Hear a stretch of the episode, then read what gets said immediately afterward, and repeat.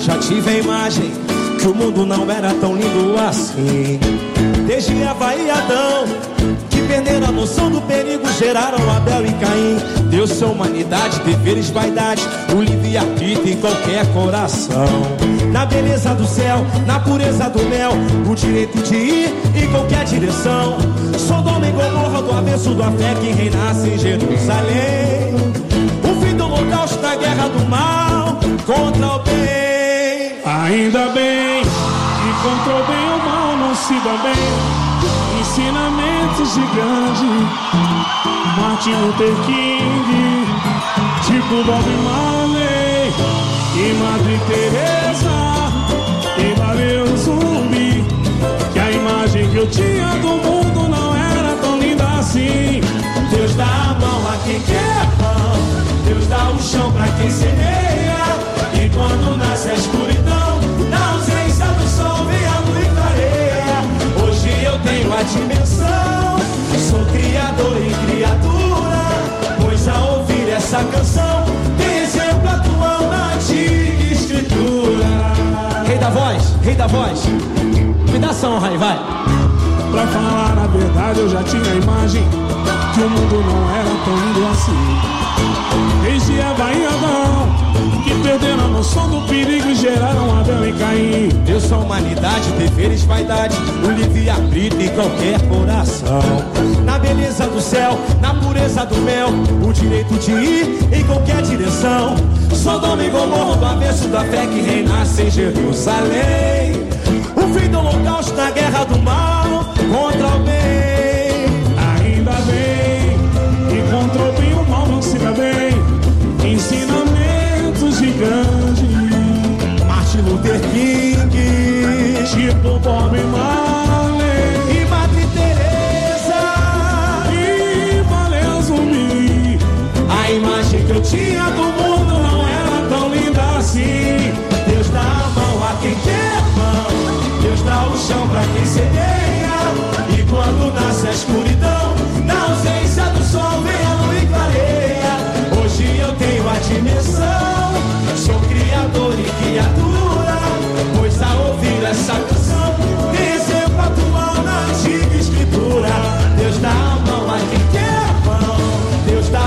pra quem semeia.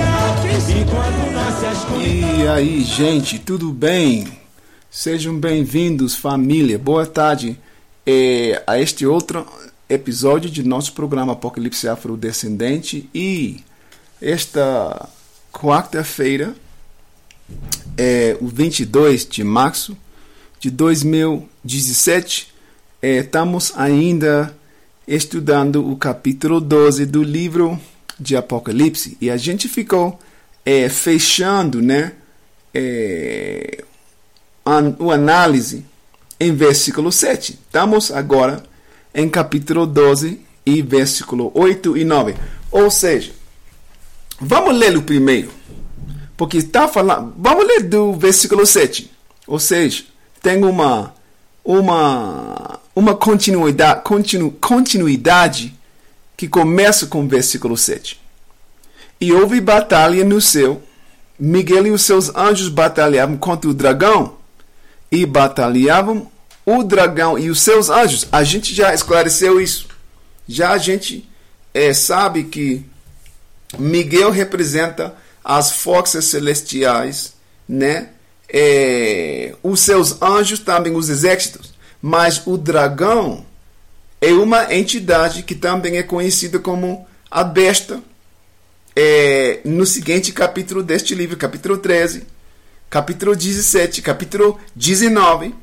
Ou seja, o dragão é as, o dragão e os seus anjos são as forças é, combinadas, uma colaboração militar de todas as forças na Terra, de todas as nações da Terra, encabeçadas, né, pelo, pela civilização ou pela força armada da civilização é, europeia.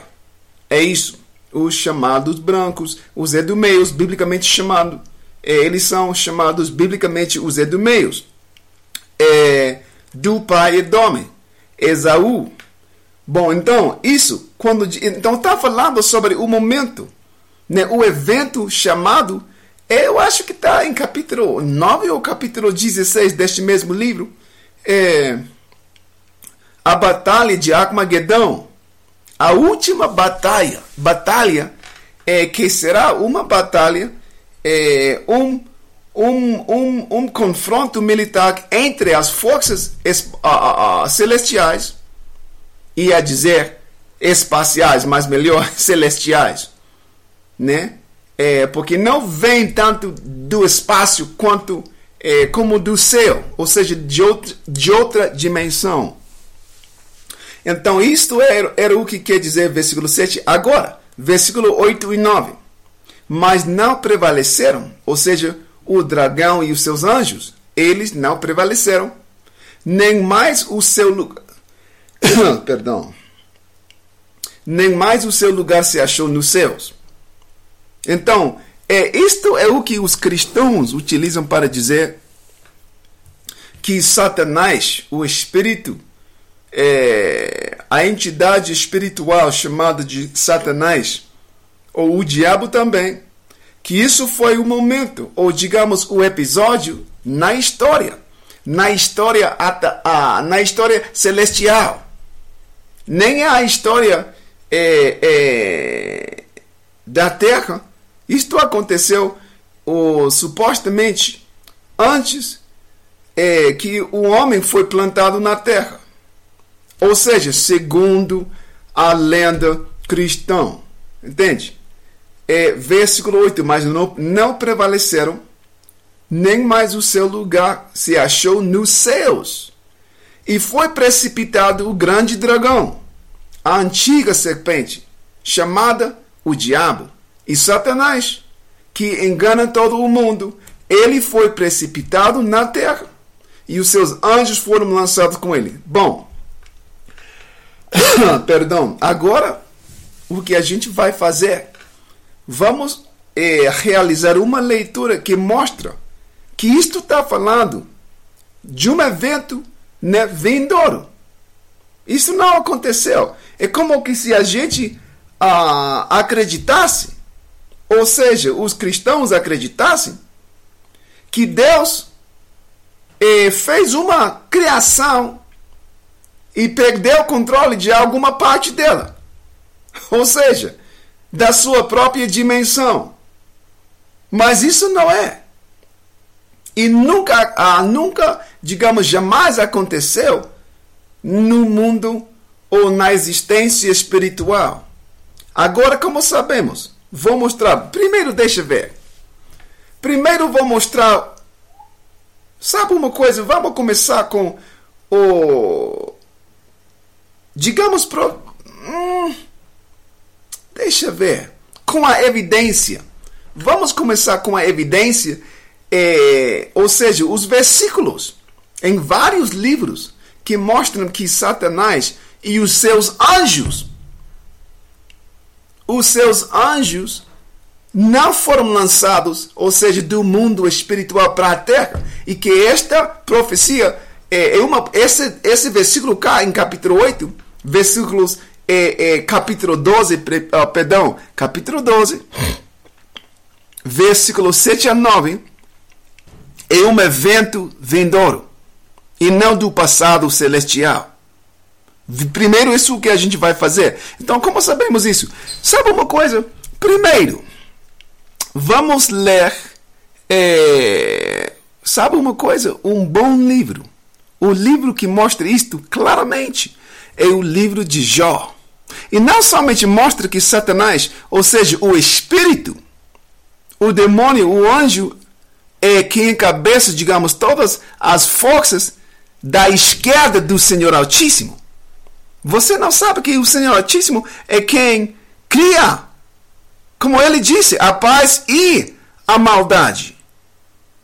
Primeiro vamos começar com isso. Sabe uma coisa? Só porque qual, qual o fim?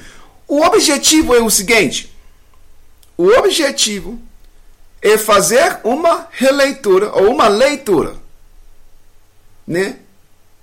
Vamos ler muitos versículos que mostram que ainda até hoje, ficam, fica os espíritos maus, ou seja, Satanás e todo aquele grupo de anjos que o Senhor Altíssimo utiliza para realizar o mal no mundo como castigos. E que Satanás, digamos, é um trabalhador do Senhor Altíssimo. É como ele trabalhasse num departamento, num, de, num departamento especial, designado para a realização de todo o mal no mundo, para a gente que faz o mal. E também para provar, ou seja, para manifestar os desejos verdadeiros do coração de cada quem na terra. Isto é o trabalho do espírito Satanás. E que Satanás, que foi lançado do céu, é uma outra entidade. É uma entidade na terra, é um povo. Então vamos começar primeiro com a criação, ou seja, declarações do Senhor Altíssimo sobre o bem e o mal. Vamos lá, vamos para o. É, deixa eu ver. Vamos começar com o livro de Isaías. Agora vamos atrás, é, atrás sim, no Antigo, no Antigo Testamento, é, o livro do profeta. Vou chegando, porque eu não sei se é 45 ou 40. Vou, vou, agora vou fazer uma. É 40 e. Quase, perdão. Estou navegando pelas páginas é, virtuais da minha Bíblia. Capítulo 40. Isso, olha. Olha isso. Olha isso. Estamos em capítulo 45 do livro do profeta Isaías. Isaías, capítulo 45, versículo 5 para 7. Três versículos. Versículos 5, 6 e 7. E olha o que diz: Eu sou o Senhor, e não há outro. Fora de mim não há Deus. Eu te cingirei, ainda que tu não me conheças para que se saiba desde o nascente do sol, ou seja, do oriente, né? E desde o poente, quer dizer o ocidente, que fora de mim não há outro. Eu sou o Senhor e não há ou seja, olha como ele reitera. É uma reiteração sem fim. Eu sou, eu sou e não há outro. Eu sou e não há outro. Porque como na cristandade, né? No cristianismo, é, tem, digamos, a paradigma, né, o, o, o, o fenômeno, ou digamos, a situação celestial é que o Satanás é contra, é, fica contra o Senhor. Ele é um, é um oponente, né? é um adversário, e ele é adversário. O, o, o papel que ele protagoniza é de adversário, mas não de Deus. É o adversário do homem, que o Senhor Altíssimo utiliza ele no papel da eh, manifestação, como eu já eu, eu tinha dito, para manifestar o, o, o desejo verdadeiro, os desejos mais íntimos do coração do homem, do indivíduo. Entendeu? E como a pessoa diz que eu quero uma coisa que eu quisesse é, é, é, o Senhor Altíssimo. Eu quero é, agradar o Senhor Altíssimo. Então o Senhor não somente vai dar, vai dar-te é, uma só, é, como dá um, uma só, Ele vai dar-te, é, te vai dar uma, umas opções, umas opções. E então o Senhor se apresenta para você, Ele presente, presente ou presente perante você, né? Uma opção uh, má e uma opção boa. Por quê? Por que isso? E vamos ler isso. Porque ele quer ver o que você verdadeiramente mais quer. Como pode como como dá para saber o que alguém quer se não apresenta ele com ambas opções, com, com as duas opções, a opção de fazer o bem e a, e a opção para fazer o mal é uma seleção, é uma. É, é uma é, é, ou seja, pelo escolhimento de você, você manifesta realmente o que é que você quer. Entende? Embora embora você tenha, tenha dito que quiser fazer o bem, você se escolher fazer o mal, isto é a manifestação dos seus desejos verdadeiros, além do que você tenha dito. Entendeu? Bom, vamos ler isso. Mais uma vez, versículo 6, para que se saiba desde o nascente do sol e desde o poente, que fora de mim não há outro. Eu sou o Senhor, não e não há outro. Eu formo a luz e crio as trevas. Eu faço a paz e crio o mal. Eu, o Senhor, faço todas estas coisas. Olha isso. Mais uma vez, versículo 7. Porque isto é surpreendente para a gente. Muita, muita gente nem. Ou seja, você sabe que a maioria da gente nem lê a Bíblia. Escutem e ouvem o que diz eh, eh, os, os chamados pastores. Eu foco a luz e crio as trevas. Eu faço a paz e crio o mal. Eu, o Senhor, faço todas estas coisas. Então, como a criação, todos os anjos, o primeiro, digamos, a primeira de todo o que é chamado o primogênito de toda a criação, é no livro, na, na, na epístola, né, na, na carta de Paulo de, a, aos Colossenses. Em capítulo 1, eu acho, é capítulo 1, ele é chamado ou seja, Paulo se refere ao, ao Filho do Senhor Altíssimo como o primogênito de toda, a cria, de toda a criação. Quer dizer que ele foi de todas as coisas feitas na criação, como parte da criação, ele foi o primeiro. E está registrado ele como a primeira coisa, a primeira criação feita na forma da luz. Ou seja, em Gênesis, quando dizem haja luz, isso foi o Senhor Altíssimo criando o seu primeiro espírito. E a gente diz: não, você você está errado. Não, isto é até o que disse João em capítulo 1 do Evangelho segundo João, o apóstolo.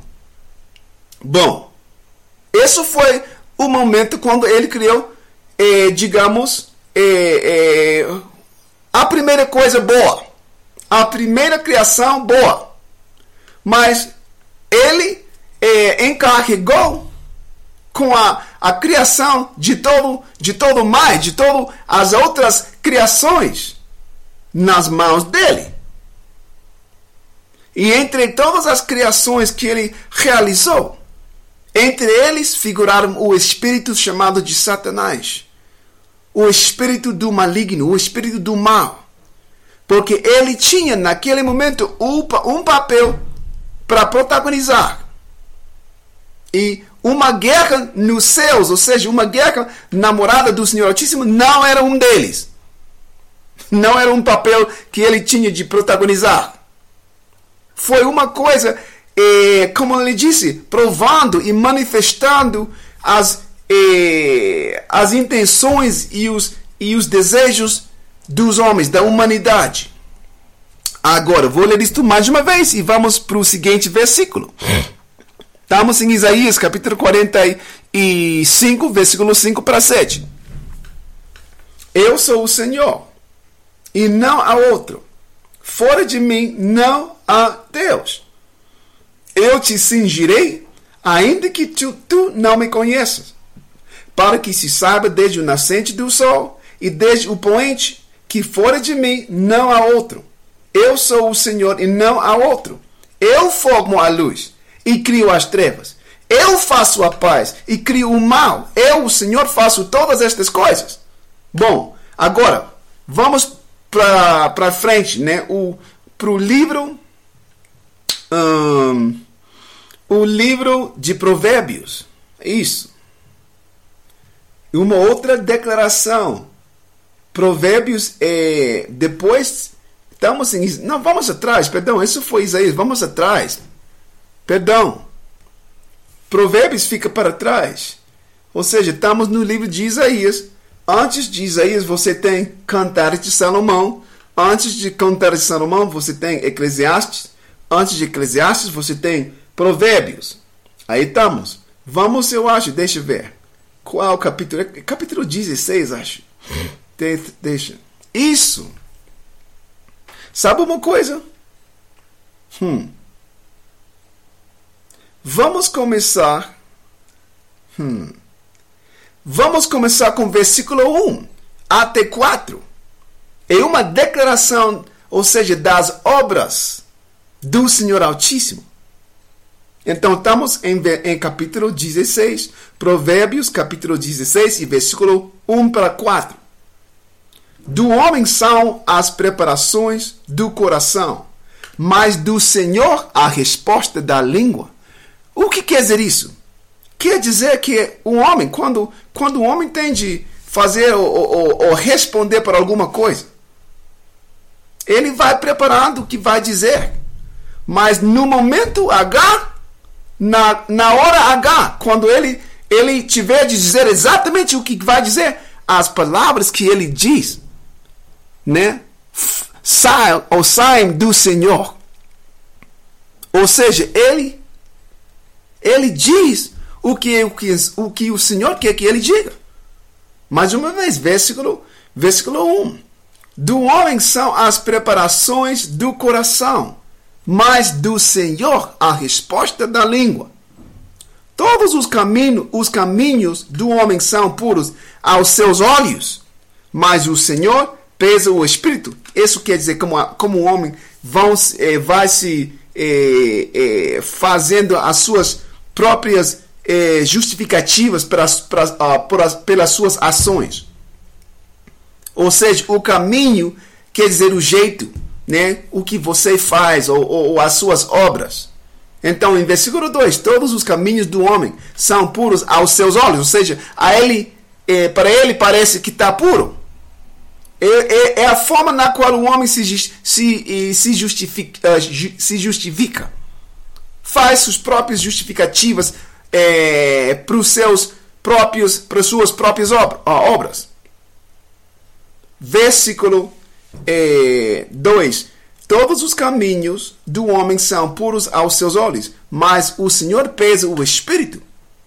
Confia ao Senhor as tuas obras e teus pensamentos serão estabelecidos. Olha isso, versículo 4 agora. O Senhor fez todas as coisas para atender aos seus próprios desígnios. Até o ímpio para o dia do mal. O que é isso? O que quer dizer isso? O que significa isso? Mais uma vez, versículo 4. O Senhor fez todas as coisas para atender aos, para atender aos seus próprios desígnios. Até o ímpio para o dia do mal. Agora, se você não entende isso, vou explicar. E depois vamos ler uma, uma, uma coisa na história que mostra isto é exatamente o que ele queria. Ou, ou seja, o que ele faz. É, quando diz o Senhor fez todas as coisas para atender aos seus próprios desígnios. Isto é, é claro o que quer dizer. Ou seja, o Senhor tem algumas, alguns é, objetivos cumprir e ele faz o que quer para se cumprir esses, é, é, cumprir esses, esses, é, esses é, objetivos. Mas quando ele quer que alguma pessoa, digamos, sofra ou faça uma coisa mal, ele tem criado os ímpios, terrestrialmente tanto como celestialmente. Ou seja, tanto, tanto na terra como no céu. E o que acontece é que são os espíritos, os anjos maus, que recebem as ordens, depois eles saem com as ordens e se põem eh, na mente do homem, influenciando-lo para fazer o que o Senhor tem designado que ele faça. Vamos ler alguma coisa assim. É muito, é muita leitura, mas vamos ler isso. É muita leitura. Mas vamos mostrar, vamos ler, por exemplo. Pensando, né? Pensando. Se houve uma vez, né? como um, um conto né, de, de berço. Houve uma vez. Não, mas houve, sim, houve uma vez quando o Senhor, o, ou seja, foi no período antes da queda de ambos os reinos de Israel. Mas na mesma época, quando Israel ficava é, dividido em dois reinos. E uh, o povo tinha, o povo, ou seja, o reino de Israel e o reino de Judá. O reino de Israel, ele tinha é, um rei chamado de Acabe, o rei Acabe.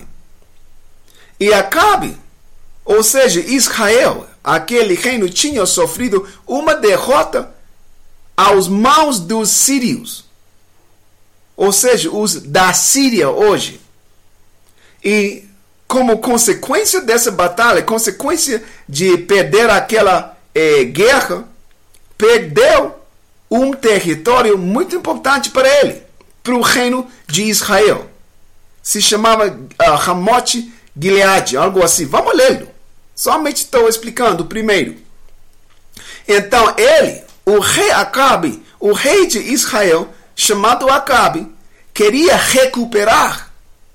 Queria, ou estava ele procurando a devolução por meio da guerra contra os sírios. Ou os sirianos, né? Os sírios são eles. Então, o Senhor não estava, eh, não queria que ele ganhasse aquele território de novo. Mas queria que ele se participasse numa guerra para que ele caísse. E fez isso por meio de um Vamos ler isso. Vamos para Agora vamos ainda mais atrás. Vamos para o. É, é Segunda Crônicas. O livro de Segunda Crônicas que fica na história Segunda Crônicas, e vamos ler o, é o capítulo inteiro. Ou seja, isto está mostrando se se se for o caso, ou deixa, vou dizer assim, se Satanás, se Apocalipse, né, estiver falando, né, é, do que aconteceu no céu, e que todos os anjos com o dragão, Satanás, foram eles lançados fora do céu, porque ainda fica no céu esses espíritos malignos, com as quais o Senhor está, ou seja, por meio do conselho, dos quais o Senhor Altíssimo está tomando ou formando as suas decisões. Ou seja, houve concílios na, na, na, no céu, perdão. Estamos agora em 2 Crônicas, vamos ler isso. Ou seja, no Antigo Testamento e no Novo Testamento ficam versículos demonstrando a presença constante dos, digamos, espíritos malignos encabeçados pelo, pelo diabo. Então, ou seja, isto mostra que não houve um, um episódio celestial atrás do qual ficou Satanás fora do, do, do céu. Isto é uma, é uma profecia parabólica em Apocalipse capítulo 12, que está profetizando da queda da civilização europeia. Ou seja, o diabo na terra Satanás na terra. O que quer dizer Satanás? Satanás é, um, é uma uh, palavra que quer dizer, que significa adversário, quer dizer inimigo, oponente. Quem opõe na terra os desejos do Senhor Altíssimo e é adversário à criação do Senhor Altíssimo. E se dá para, dá para fazer isso, dá para entender isso pelo que ele está, ou seja, observando o que essa civilização está fazendo com a criação. Bom, vamos ler isso. Estamos é, em capítulo 18. Segunda Crônicas, capítulo 18. Segunda Crônicas, capítulo 18. Vamos ler de versículo 1. Deixa eu ver. Isso.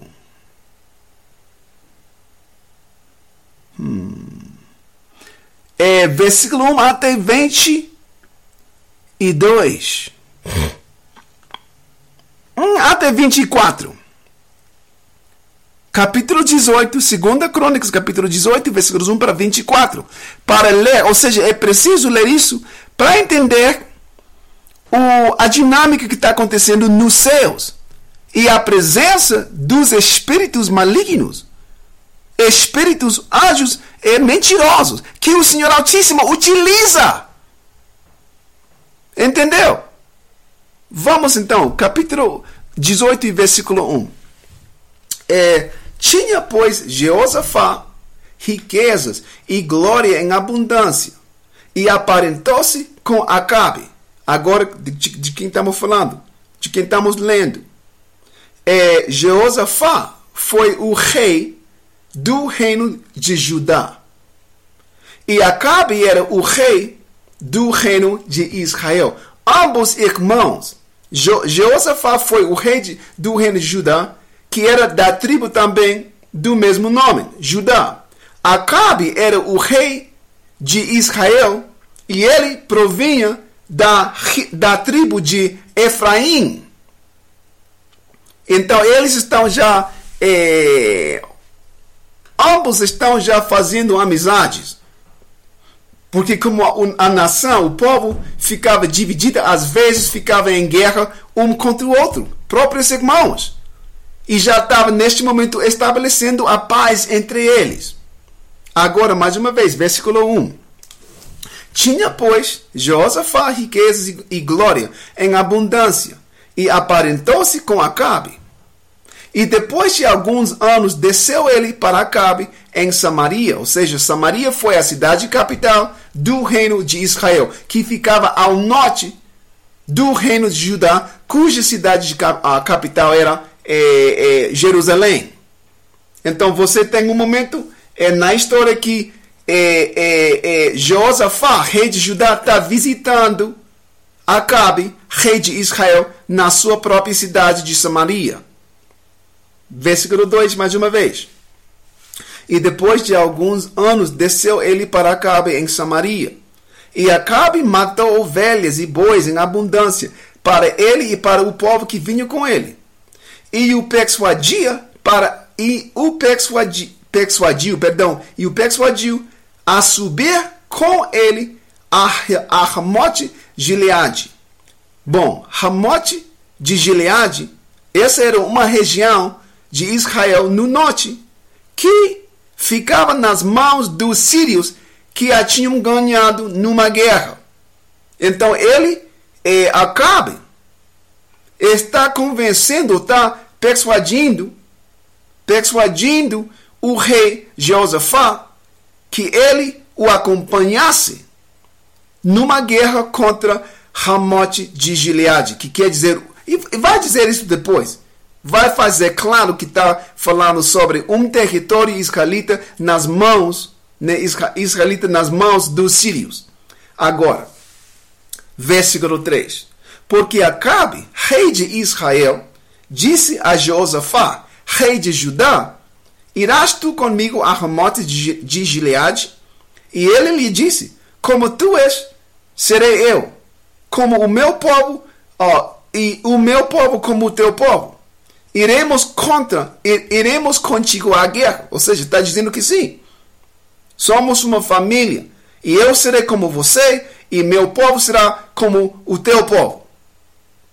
Bom, mas antes de fazer qualquer coisinha entre os reis, eles sempre buscavam, é, digamos, o conselho da boca do Senhor Altíssimo. É isso por meio da boca dos profetas. Ou seja, antes de sempre fazer uma coisa tão importante como realizar uma guerra, fazer uma guerra contra alguma nação, ele sempre é, é, conseguia conselho para averiguar para confirmar que era um desejo é, autorizado, vou dizer, para o Senhor Altíssimo mesmo. E aí, como ele disse, é isso por meio de comunicação dos profetas. Vamos seguir lendo. Porque tudo isso mostra a atividade celestial dos demônios. Agora, versículo é, 3 mais uma vez. 3 mais uma vez. Porque Acabe, rei de Israel, disse a Josafá, rei de Judá, irás tu comigo a Ramote de Gileade? E ele lhe disse, como tu és, serei eu, e o meu povo como o teu povo. Iremos contigo à guerra. Disse mais Josafá ao rei de Israel, peço-te, consulta hoje a palavra do Senhor. Ou seja, mas para ficarmos é, bem seguros, né? Para ficarmos mais ou bem certo. Entendeu? Para, para dar certo essa, é, é, esse desejo, melhor que a gente consulte da palavra do Senhor, quer dizer, aos profetas. Você vai ver. Versículo 5. Então, o rei de Israel reuniu os profetas. 400 homens, olha isso. E disse-lhes: Iremos à guerra contra a morte de Gileade? Ou seja, perguntando os profetas, entendendo que a dinâmica de comunicação entre eles e o Senhor era de que os reis falavam para os, eh, para os profetas e os profetas recebiam palavra ou resposta, ou seja, autorização ou não do Senhor Altíssimo. Então, mais uma vez, versículo 5. Então o rei de Israel reuniu os profetas, 400 homens, e disse-lhes: Iremos à guerra contra a morte de Gileade, ou deixarei de ir? E eles disseram: Sobe, porque Deus a entregará na mão do rei. Ou seja, estão dizendo todos, é, unanimamente: Vão, sim, isso vai dar certo. Ou seja, Deus a entregará na mão do rei. Isso vai dar certo. Está dizendo que sim. E isso supostamente é a palavra do Senhor, que era a palavra do Senhor. Bom, vamos ler isso. Versículo 6. Disse, porém, Jeosafá, não há ainda aqui, aqui algum profeta do Senhor para o consultemos. O que, por quê? Ou seja, o rei de Judá ainda está perguntando por mais profetas. Depois de escutar a palavra dos 400.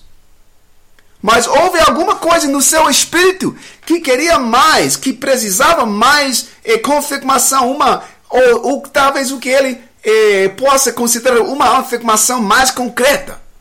Porque não, não ficou ele não ficou satisfeito com isso. Ele disse que não é mais, não é outro, não tem outro profeta. Bom, versículo 6. Disse, porém, Jeosafá: Não há ainda aqui algum profeta do Senhor para o consultemos?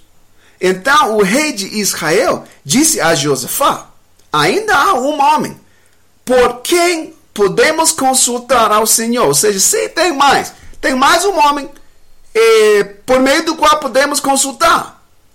Mas olha o que ele diz. Porém, eu o odeio, porque nunca profetiza de mim, ou, ou nunca profetiza. Uh, perdão, versículo 7, mais uma vez. Então o rei de Israel disse a Josafá: Ainda há um homem por quem podemos consultar ao Senhor.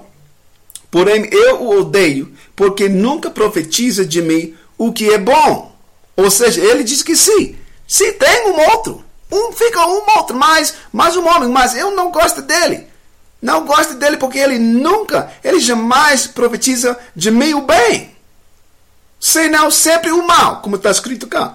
Agora vamos ler isso mais uma vez, a segunda metade, versículo 7. Porém, eu o odeio, porque nunca profetiza de mim o bem, ou o que é bem, ou o que é bom, perdão. O que é bom, senão sempre o mal. Este é Micaías, filho de Inlá, Inlá.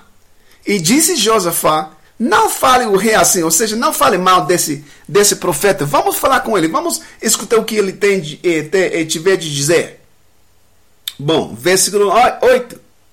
Então o rei de Israel chamou uma oficial e disse: Traze aqui depressa, né, depressa, a Micaías, filho de Inlá. E o rei de Israel e Josafá, rei de Judá, estavam assentados cada um no seu trono, vestidos com suas roupas reais, e estavam assentados na praça à entrada da porta de Samaria. E todos os profetas profetizavam na sua presença, ou seja, esses 400 homens. O que a gente tem agora? Uh, com o versículo 9, a gente tem os dois reis eh, assentados nos seus tronos, né, na entrada né, na praça, à entrada da porta da, da cidade de Samaria, e tem, e tem enviado um oficial à procura de um outro eh, profeta que não estava, que se chamava Micaías. Vamos seguir lendo então. Eh, então, enquanto isso, os profetas estão já profetizando perante os reis. Versículo 10. E Zedequias, filho de Kenaaná, que na Anasi fez para si um chifre de ferro e disse: Assim diz o Senhor, com estes, com estes ferirás aos sírios. Olha isso. Então, Ramote de Gileade representa os sírios que têm o território de Israel. Então, um profeta está já confirmando, ou seja, está dando, digamos, uma palavra favorável ao desejo do rei. O rei já queria ir para a guerra para recuperar essa terra. Mas os profetas já estão profetizando e o primeiro diz que sim. Mais uma vez, versículo 10. E Zedequias, filho de Kenaaná, fez para si um chifre de ferro e disse: Assim diz o Senhor: com estes ferros, perdão, com estes ferirás aos sírios até de todos os consumi, eh, até de todos os consumires. E todos os profetas profetizavam o mesmo. Estamos em versículo 11. 11.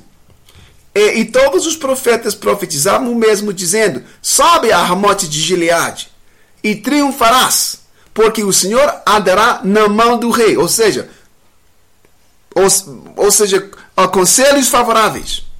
O que ele queria ouvir né, as notícias que ele queria. Bom, versículo 12.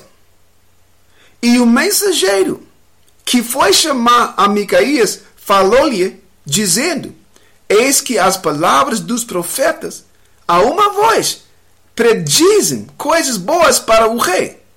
Pois também a tua palavra, como a um deles, a, a, a, como a de um deles, e fala o que é bom. Ou seja, o mensageiro que foi enviado para procurar, para é, trazer esse, outro, esse último profeta, profeta número 401, vou dizer assim, porque quantos estão perante os reis são 400, então esse é um outro. Ele tá, o mensageiro está aconselhando que ele fale como os demais dos profetas, palavras boas, né? Palavras, coisas boas ao rei que ele já tinha a reputação, ele já tinha a história com o rei, ou seja, uma história pessoal com o rei, de não lhe profetizar o bem, ou de não o profetizar o, o bom, mas o mal. Então, é como que se o mensageiro tava, eh, estivesse preparando ele para falar conforme aos todos os outros profetas. Agora, mais uma vez, versículo 12.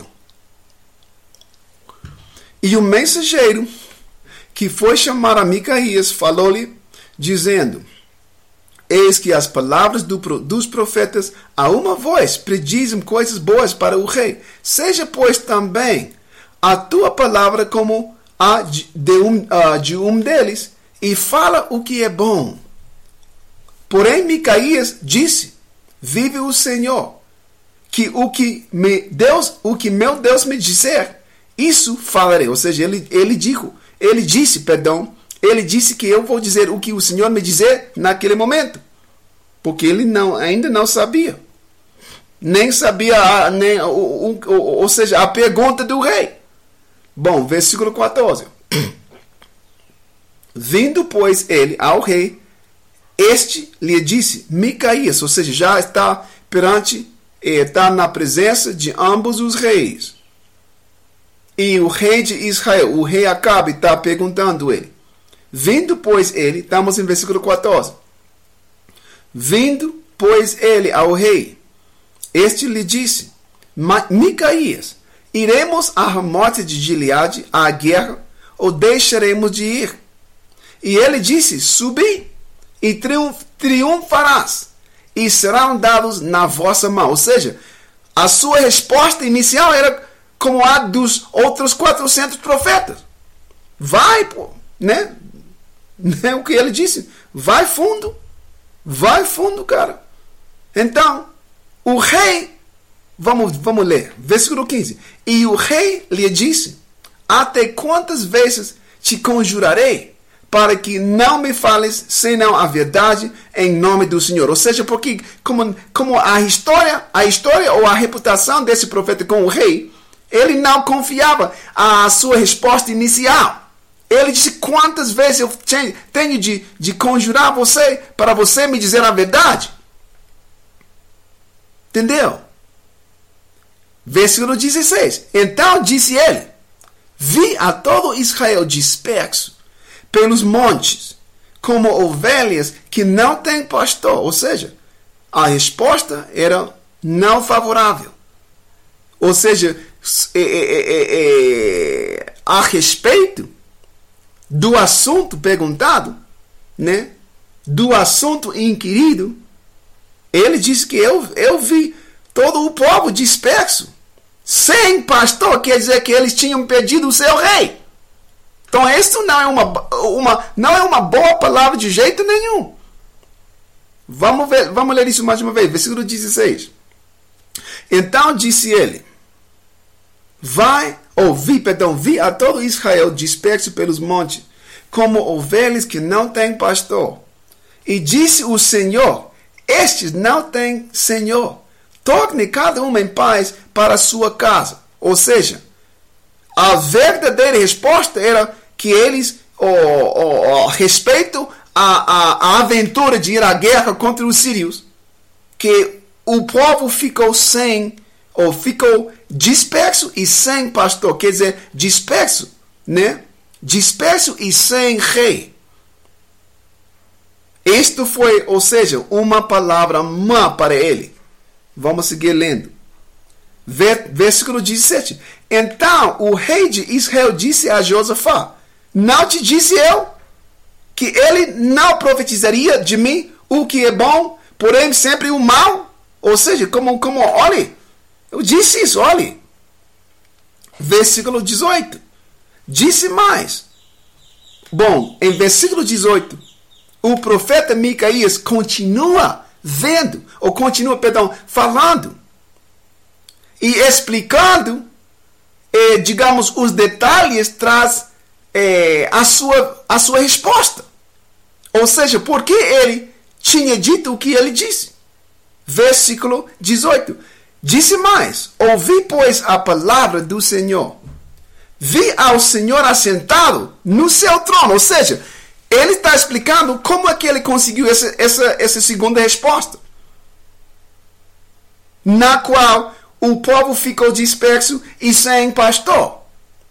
Ele disse mais uma vez, versículo 18: Diz mais: Ouvi, pois, a palavra do Senhor. Vi ao Senhor assentado no seu trono, e todo o exército celestial em. Olha isso! E todo o seu, o, o seu exército celestial em pé, à sua mão direita e à sua esquerda.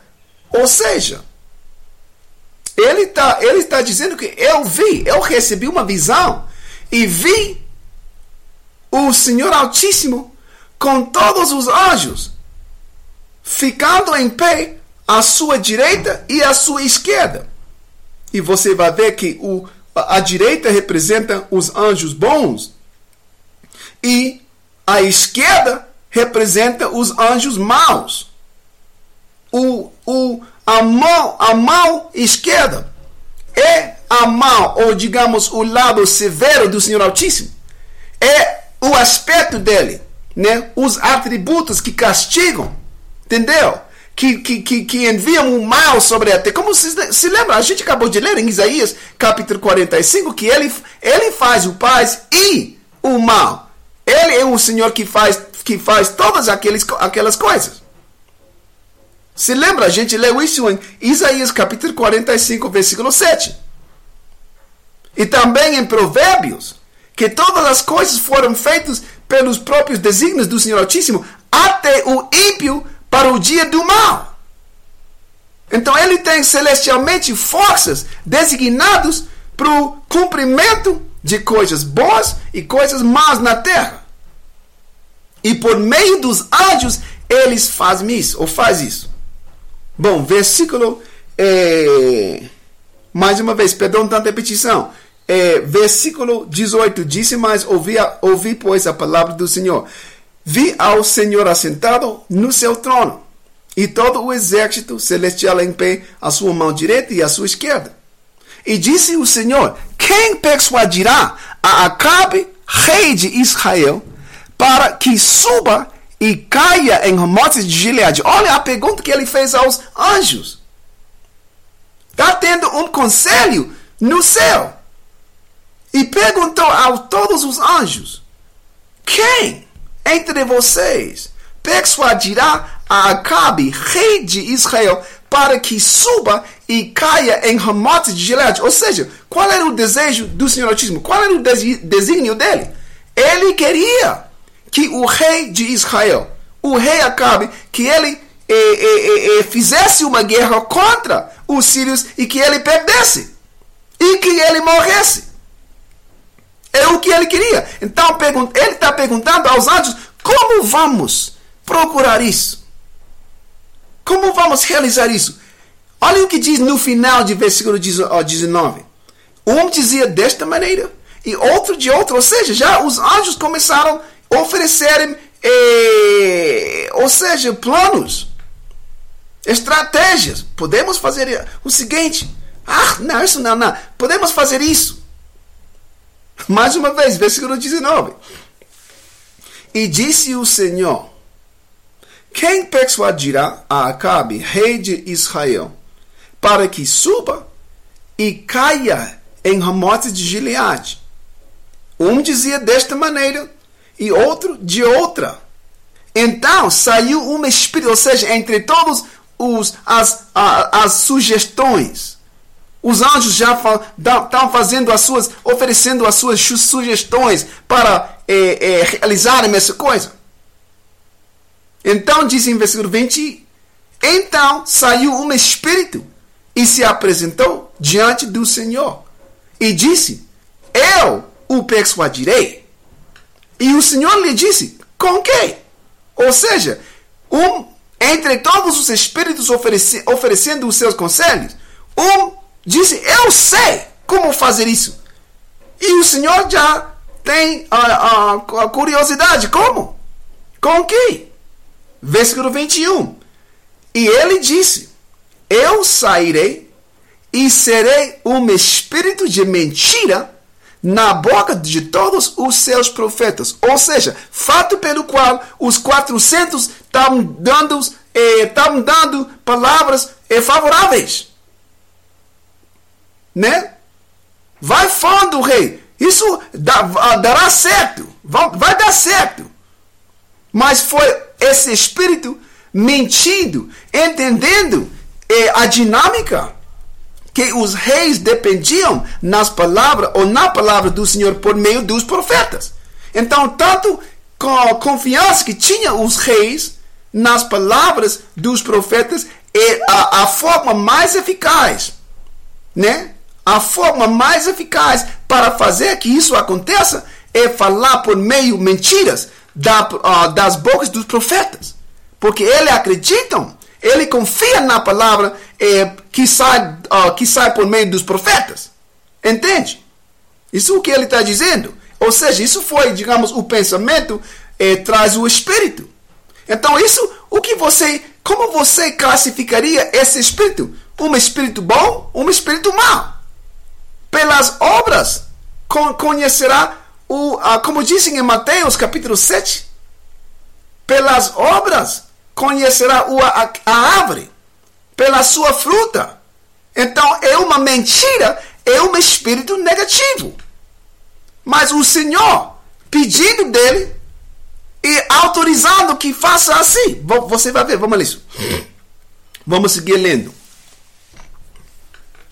E ele disse, mais uma vez, versículo 20.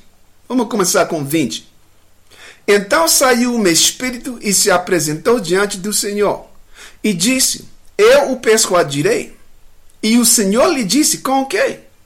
E ele disse: Eu sairei e serei um espírito de mentira na boca de todos os seus profetas.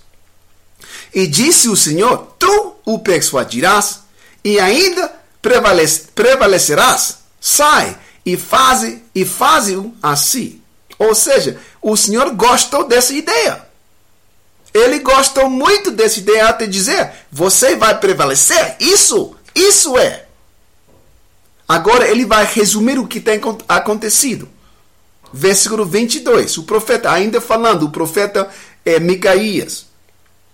Agora, pois, eis que o Senhor pôs um espírito de mentira na boca desses teus profetas. E o Senhor falou o mal a teu respeito. Ou seja, ele está dizendo que não sou eu.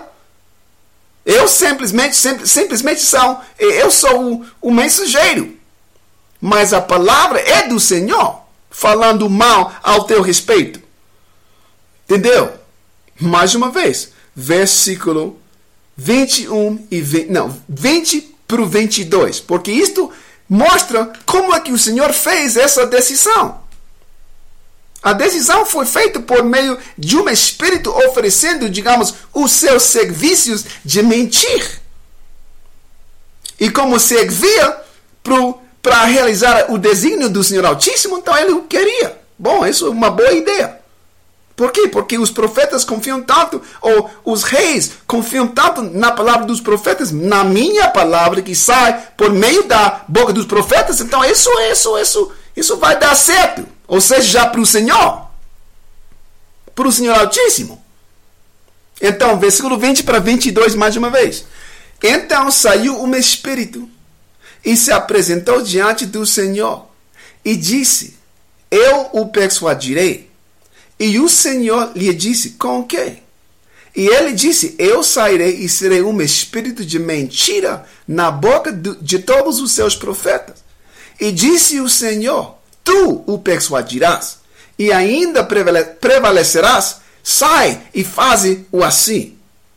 Agora, pois, eis que o Senhor pôs um espírito, pôs um espírito de mentira na boca desses teus profetas. E o Senhor falou mal a teu respeito. Bom, isto, o que mostra isto? Que mostra que, ou seja, para mim isso, isso, bom, gera a pergunta, então, qual foi o dia?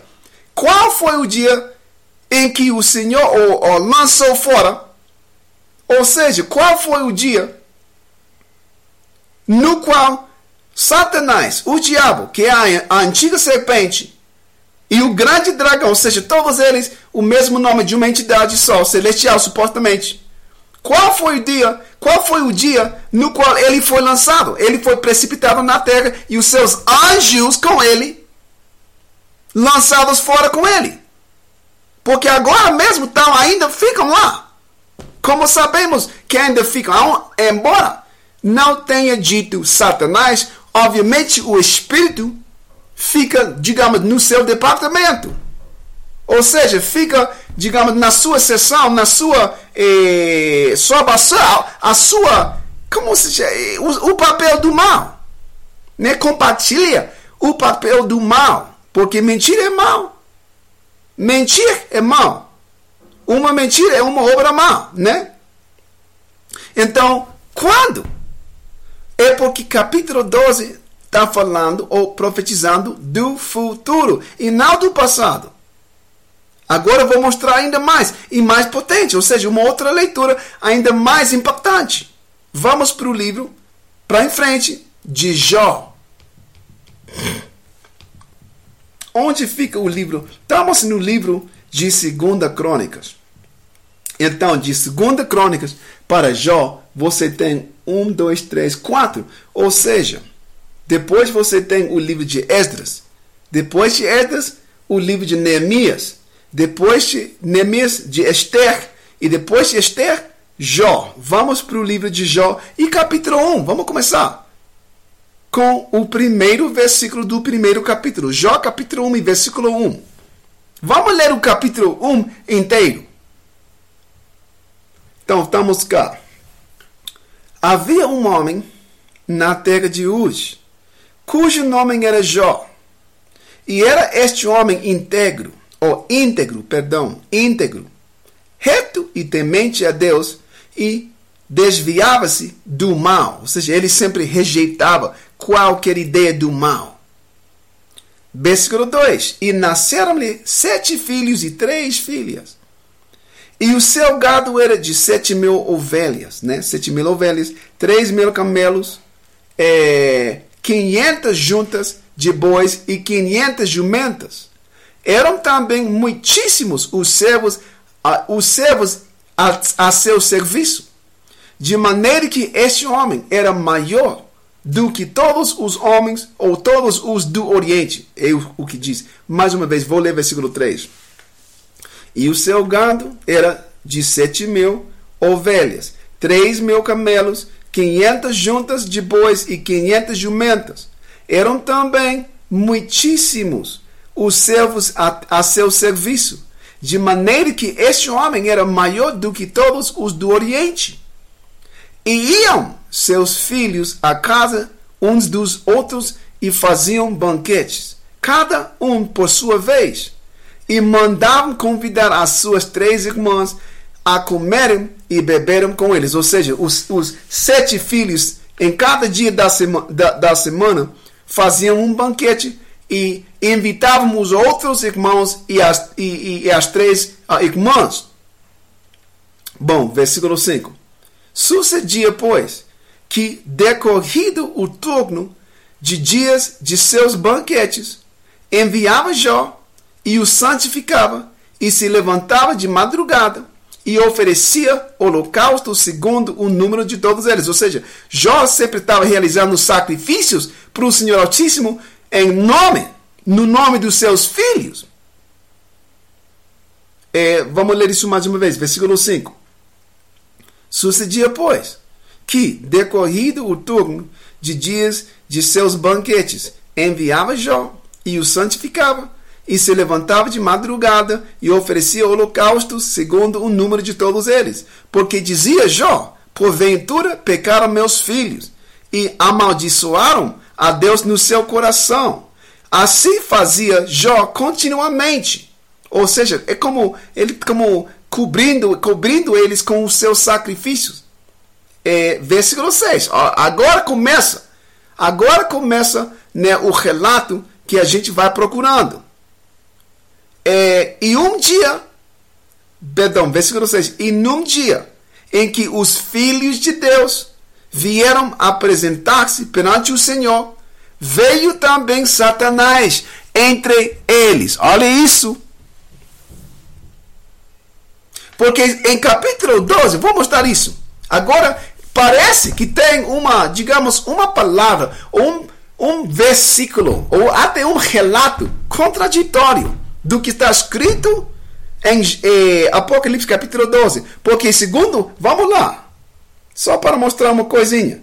Ou seja, quero uma, ah, chamar a atenção de uma coisa, de um, de um, de um pequeno detalhe. Eh, Apocalipse capítulo 12, versículo 8 e 9 diz o seguinte: é, E foi precipitado o grande dragão, a antiga serpente, chamado o diabo e Satanás. Ou seja, supostamente, segundo os cristãos, isto é o mesmo Satanás no livro de Jó. E disse que foi precipitado ele, em versículo 9. E foi precipitado o grande dragão, a antiga serpente, chamado Diabo e Satanás, que engana todo o mundo. Ele foi, olha isso, ele foi precipitado na terra e os seus anjos foram lançados com ele. Olha isso. Vamos ler versículo 8 para mostrar se ele podia voltar é, é, vez por outra. Se vez por outra Satanás pode ou podia voltar é, para o céu só para visitar. Não, porque o que diz em versículo é, 7 e 8 e houve batalha no céu. Miguel e seus anjos batalhavam contra o dragão. E batalhavam o dragão e os seus anjos. Mas não prevaleceram, nem mais o seu lugar se achou nos céus. Ou seja, se isto estiver falando do mesmo Satanás, disse que o seu lugar nem se achava mais nos céus, ou seja, ele não podia, não dá para voltar. Mas isto que a gente estamos lendo cá, o que a gente está lendo em, em uh, Apocalipse capítulo 12, fala sobre o dragão, que é a entidade terrestre, também chamada da besta. E segundo Isaías capítulo 14, Lúcifer é o reino mais poderoso na história da humanidade. E está falando sobre quando dizem, e nem mais, versículo 8, mas não prevaleceram, nem mais o seu lugar se achou nos céus. Se lembra, neste capítulo, os céus, ou o céu, representa a civilização humana. Então, quando disse que nem mais o seu lugar se achou nos céus, quer dizer que ele perdeu totalmente e para todo sempre a sua preeminência e o seu lugar. Ou seja, é como você falar dos indígenas hoje. Onde fica os indígenas, ou seja, as grandes civilizações indígenas das Américas? Não há, não tem. Não quer dizer que eles não existem, porque ainda existem, ainda temos. eu sou um deles. Mas do norte, somos aquele, os descendentes daquela civilização desvanecida, da civilização aniquilada pela civilização europeia. Então, virá um tempo em que a civilização europeia também será aniquilada. E o seu lugar na terra não se achará mais. Isso é a capacidade que está é, profetizando em capítulo 12 de Apocalipse. Perdão, vou tomar um golinho de água. Um pouquinho de água pura. Agora, é, vamos voltar para o é, Jó. O livro de Jó. O livro de Jó é, e capítulo, estamos em capítulo 1. Vamos ler mais uma vez do versículo 6. É Jó, capítulo 1, versículo 6, que disse: E num dia em que os filhos de Deus vieram apresentar-se perante o Senhor, veio também Satanás entre eles. Então, os filhos, nesta capacidade, neste versículo, estão falando dos filhos de Deus celestiais, porque ele tem filhos terrestres também, que somos nós. E até um anjo, só para mostrar, ou seja, só para ilustrar o, o, o, a, a declaração que eu acabei de dizer, que ele tem filhos celestiais e filhos terrestres, que quando o anjo, no livro que estamos lendo, Apocalipse, quando o anjo que trazia a mensagem para o João, o apóstolo, e João estava adorando ele. João ajoelhou perante o anjo e o anjo disse que não, não me adorais, eu sou o teu irmão. Vamos lá, só para mostrar, porque eu, que vocês saibam que tem filhos terrestres de Deus e filhos celestiais de Deus. E nós somos os filhos. Vamos, vamos lá, vamos para o capítulo. É capítulo 19, vai ver. É. Apocalipse capítulo 19. Em Apocalipse capítulo 19 tem, deixa eu ver, é versículo 9 Deus, vou ver. Isso, olha isso. Versículo, estamos em capítulo 19, versículo 9 e 10 de Apocalipse.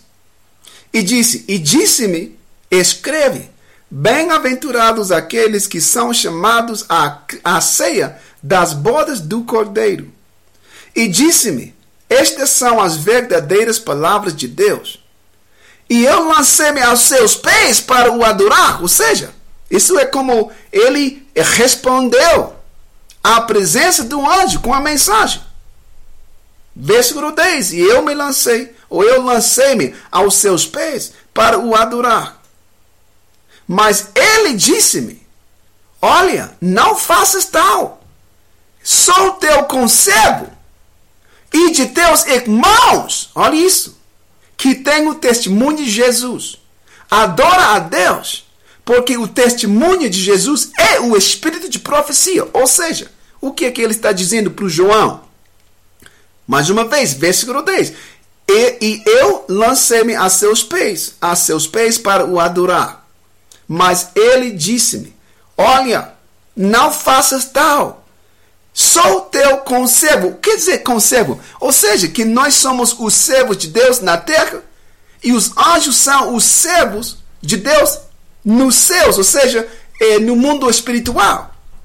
Juntos somos conservos. Eles servem o Senhor conosco. Nós é, é, servimos o Senhor com eles. E na, aí, não somente isso. Ele, ele disse também: sou teu conservo e de teus irmãos. Por que diz de teus irmãos? Ou seja, eu sou um entre muitos dos teus irmãos de onde, de onde eu venho. Né? O mundo espiritual. Ou seja, a gente tem muitos irmãos. Eles são nossos irmãos. Mas nós somos considerados, e não somos considerados, somos por declaração celestial do Senhor Altíssimo mesmo, os filhos de Deus na terra. Como ele, ele disse na primeira vez, foi quando?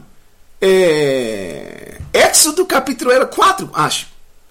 Quando, ele, quando o Senhor Altíssimo estava enviando Moisés para o rei do Egito para que ele soltar, para que ele soltasse ou deixasse ir o, o, o povo de Israel, nossos antepassados. E nesta declaração, o Senhor enviou Moisés de dizer: Eu, ele, Israel, é o meu filho, meu primogênito. E deixa meu filho ir para, para que me, me sirva. Isso foi a mensagem com a qual o Senhor Altíssimo eh, enviou Moisés para falar com o faraó de, uh, do Egito. Então, tem, digamos, uma irmandade entre nós e os anjos. Então, como muitas vezes a gente lê essas coisas, os filhos de Deus, e não sabem designar ou distinguir entre os filhos terrestres e os filhos celestiais, como por exemplo Gênesis capítulo 6, falando dos filhos que uh, achavam as mulheres, os filhos de Deus, que achavam eh, eh, eh, eh formosas as mulheres da terra. Os, foi os, um caso no, no qual os filhos de Deus é, acharam formosas as filhas dos homens e fizeram, ou seja, relações com eles. Isso não está falando de uma relação entre uns anjos e umas mulheres da terra, está falando sobre o grupo que o Senhor Altíssimo tinha escolhido como seu povo antes do dilúvio e que eles já começaram a, a, a, a coabitar sexualmente com as filhas dos outros grupos étnicos. E uma coisa que a gente vai estar tá estudando muito, muito cedo também. Ou seja, a gente nem entende o que está dizendo Gênesis. Mas para este, eh, esta transmissão, ficando no tema, isto está mostrando que tem filhos celestiais do Senhor Altíssimo e filhos terrestres do Senhor Altíssimo. E muitas vezes nas escrituras, os, eh, os, as pessoas, né, os, os, os, os seguidores, digamos, não entendem como distinguir entre ambos grupos. Mas é claro que o anjo está dizendo, como ele disse, sou teu conselho e de teus irmãos que têm o testemunho de Jesus. Ou seja, eu sou o seu, eu, eu trabalho convosco. A gente tem o mesmo patrão. E você é meu irmão, eu sou o teu irmão, entre muitos outros irmãos, de onde, de onde eu venho. É o que ele está dizendo. Bom, agora voltamos para o, mais uma vez, é, Jó. O livro no Antigo, no Antigo Testamento, Jó. é, Jó, capítulo 1 e versículo 6.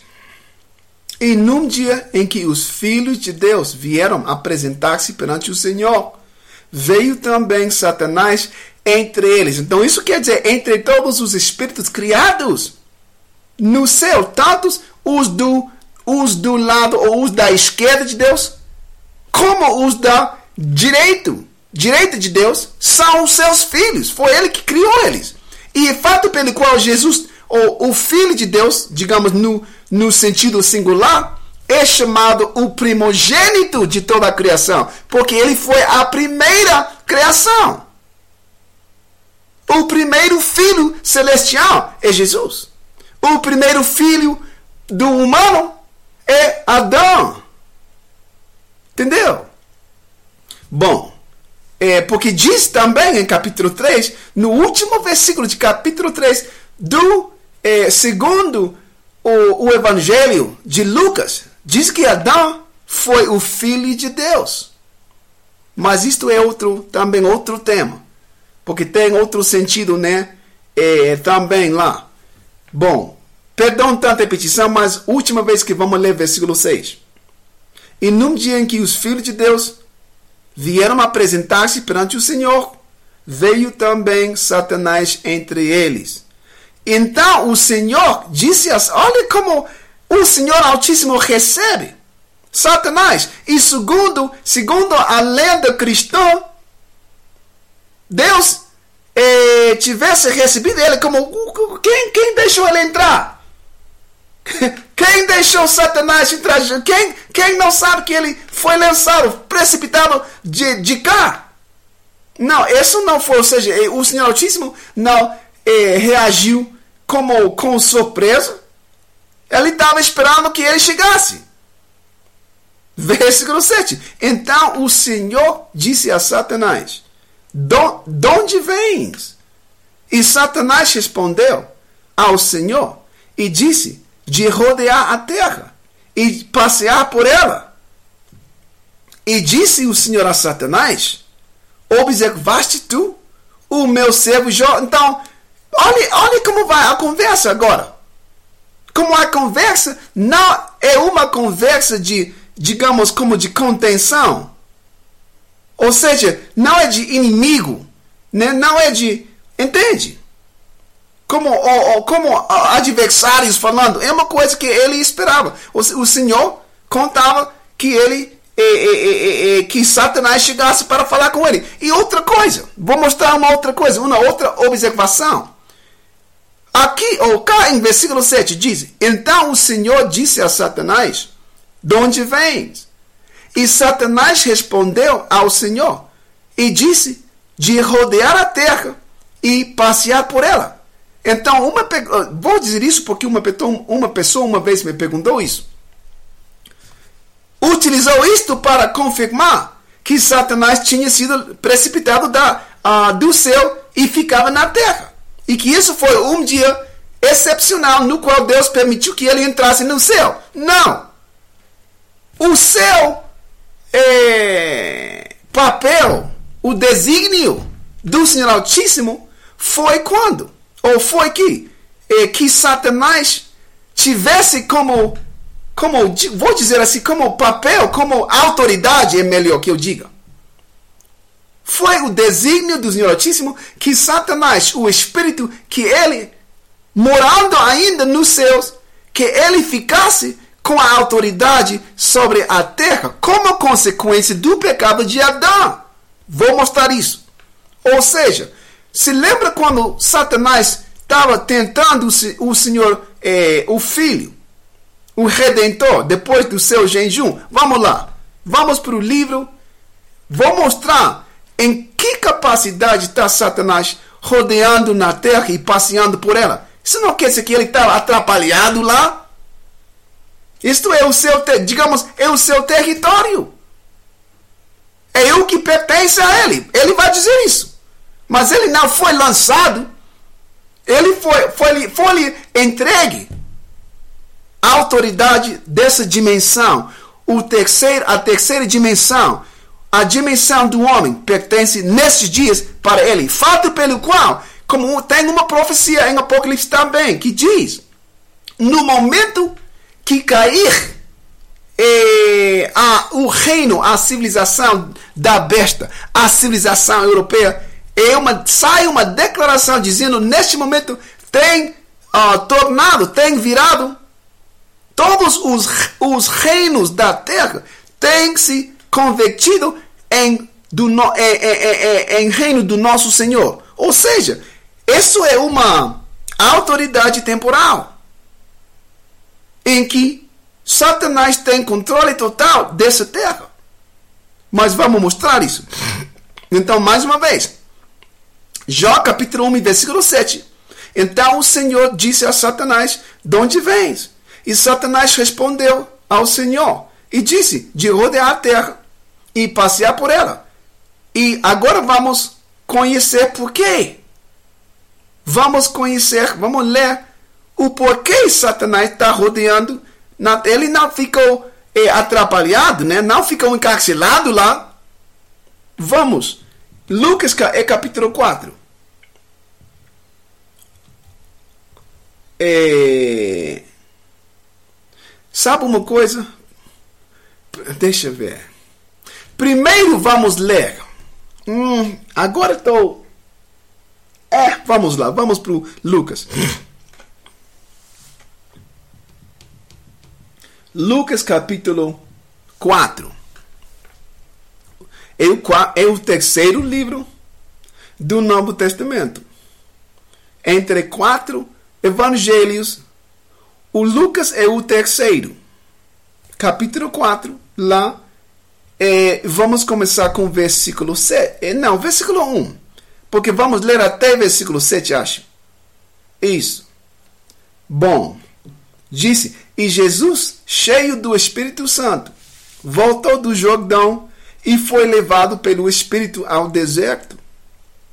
E 40 dias foi tentado pelo diabo, ou seja, a mesma entidade espiritual.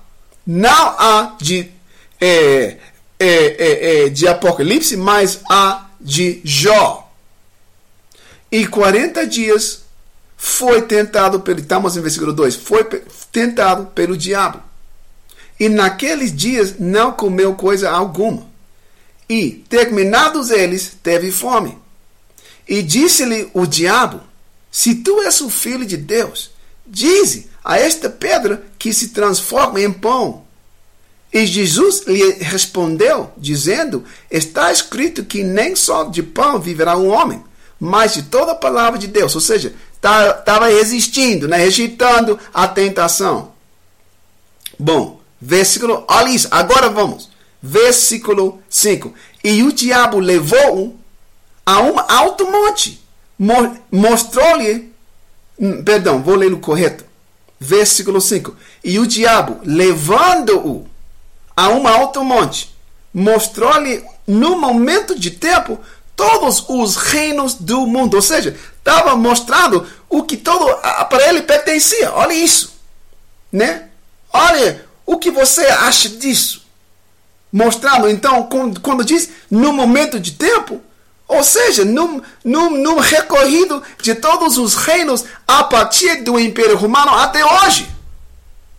Estava mostrados eh, Jesus isso, o, o diabo, Satanás.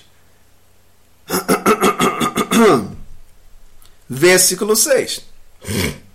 E disse-lhe o diabo: Dar-te-ei a ti todo este poder.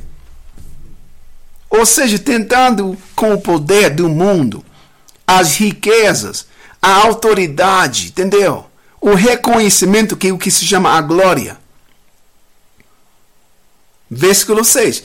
E disse-lhe o diabo: Dá-te a ti todo este poder e a sua glória, porque a mim me foi entregue, e dou a quem quero. Ou seja, qual a relação, vamos dizer assim, qual a natureza com a participação satânica na terra? Ou seja, como, como podemos descrever essa interação entre, digamos, o mundo e Satanás. Satanás não está encarcelado, cara. Ele não está preso. Isso, dizem, o poder deste terra foi entregue para ele. Nós somos presos dele. E não ao invés. Vamos ler isso mais uma vez. Porque é uma coisa que ele está oferecendo para o Senhor Jesus Cristo, né? o, o, o Redentor de Shai, uma coisa para que ele se desviasse do seu ministério. Versículo 6. E disse-lhe, e entendendo que ele estava fraco, depois de 40 dias de não comer nenhuma coisa, entendeu? E que tinha fome, tá já, digamos, é um ataque espiritual no ponto mais fraco do Senhor Cristo, ou seja, o ponto mais fraco fisicamente. Mas o jejum deixa a pessoa espiritual com mais força espiritual. Fisicamente fraco, mas, mas espiritualmente muito mais forte. Entendeu? Versículo 6. E disse-lhe, e disse-lhe o diabo: Dar-te-ei a ti todo este poder e a sua glória porque a mim me foi entregue. Ele não disse porque eu estou encarcelado, mano. Cara, eu estou. Então você pode compartilhar isso comigo, cara. Não, ele está oferecendo o que, o que para ele lhe foi entregue. Entendeu? Então, isso quer dizer que ele tem. Vamos seguir lendo, perdão. E disse-lhe e disse-lhe o, di, o diabo: Dar-te a ti todo este poder e a sua glória, porque a mim me foi entregue, e dou a quem quero. Ou seja, eu posso dar a quem quero isso. Potestade, glória, poder, reconhecimento global. É o que a gente chama hoje uma, uma astro, uma estrela, estrela de futebol, estrela de, de uma ator, atriz, ou seja, músico, né?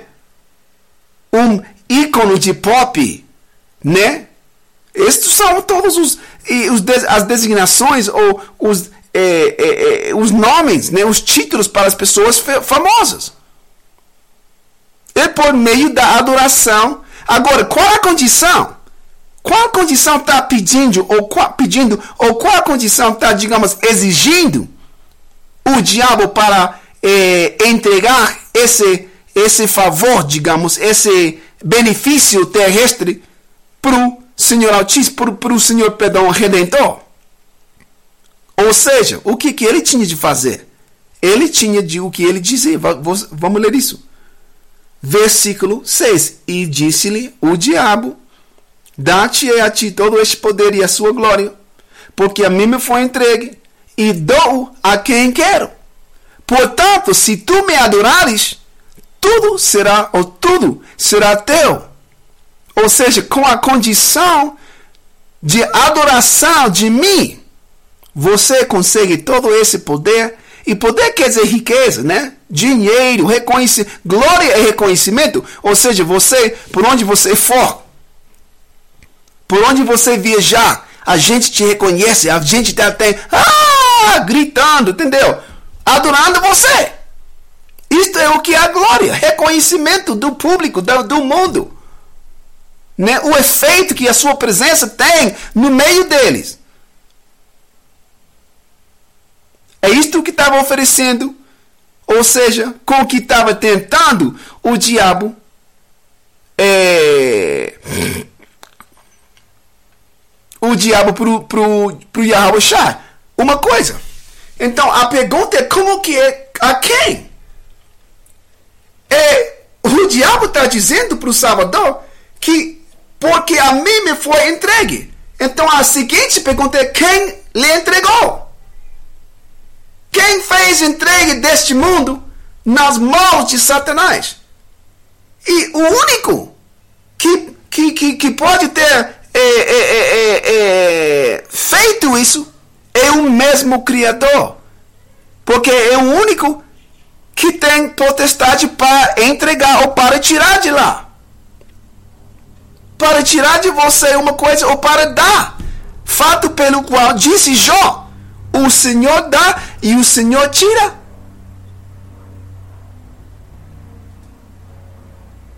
Então é uma coisa que isso foi, é, digamos, o desígnio depois da queda do homem no jardim. Ou seja, Adão, nosso antepassado, primeiro. Entendeu? Agora, vamos ler isso. Vamos mais. Ah, voltamos para o livro de Jó. O livro de Jó. Então, é, momentinho, vou mostrar uma coisa. Vamos seguir lendo primeiro. Quero resolver isso. Vamos seguir lendo. E... Até 13. Vamos ler até versículo 13. Estamos ainda em Lucas capítulo 4, versículo já 7. Portanto, se tu me adorares, tudo será teu. E Jesus respondendo, disse-lhe: Vai-te para trás de mim, Satanás. Ou seja, a mesma figura de Jó, mas uma figura distinta de Apocalipse.